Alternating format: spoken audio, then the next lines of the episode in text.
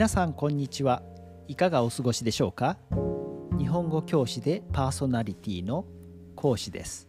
この番組では言葉に関するさまざまな雑学トリビアを話していきたいと思います。今回は美しいとは一体何？という雑学です。美しさは女性の武器であり装いは知恵であり謙虚さはエレガントである。これはあの有名なファッションブランドシャネルの創設者ココ・シャネルの名言です。ファッション業界で一時代を築いたココ・シャネルの言葉はとても興味深いですね。美しさは女性の武器である。もちろん美しい女性が戦いに優れていたり夫婦喧嘩が強いという意味でないことは分かりますね。これは女性にとって美しさがいかに重要かということの例えだと思います。私個人的な見解ですが最近のコロナによる緊急事態宣言を受けた大手百貨店高島屋の対応がそれを示しているように思います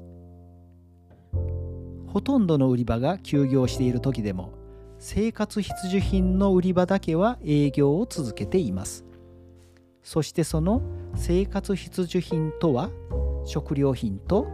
なんと化粧品だそうです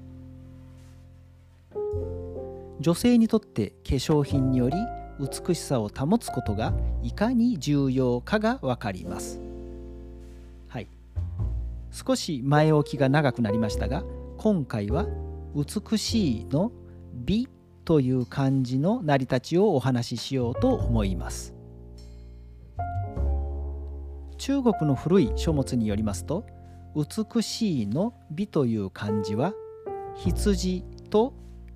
大きいの2文字で構成される怪異文字だということです。羊は古来より神事の際献上品として添えられていた動物です。そのため大きな羊ほど価値が高く良いものとされていました。さらに神に備えられる羊は完全で美しいことを求められたことから羊が大きいと書いて美の漢字が生まれ美しいという意味を持つようになったということです。広辞苑によりますと漢字の美とは美しいこと美しさという説明に加え良いこと立派なことと漢字の成り立ちの意味も示されていますからとても興味深いです。はい、いかがでしたか？今回は大きな羊が語源の美についてお話ししました。今度百貨店に買い物に行く機会がありましたら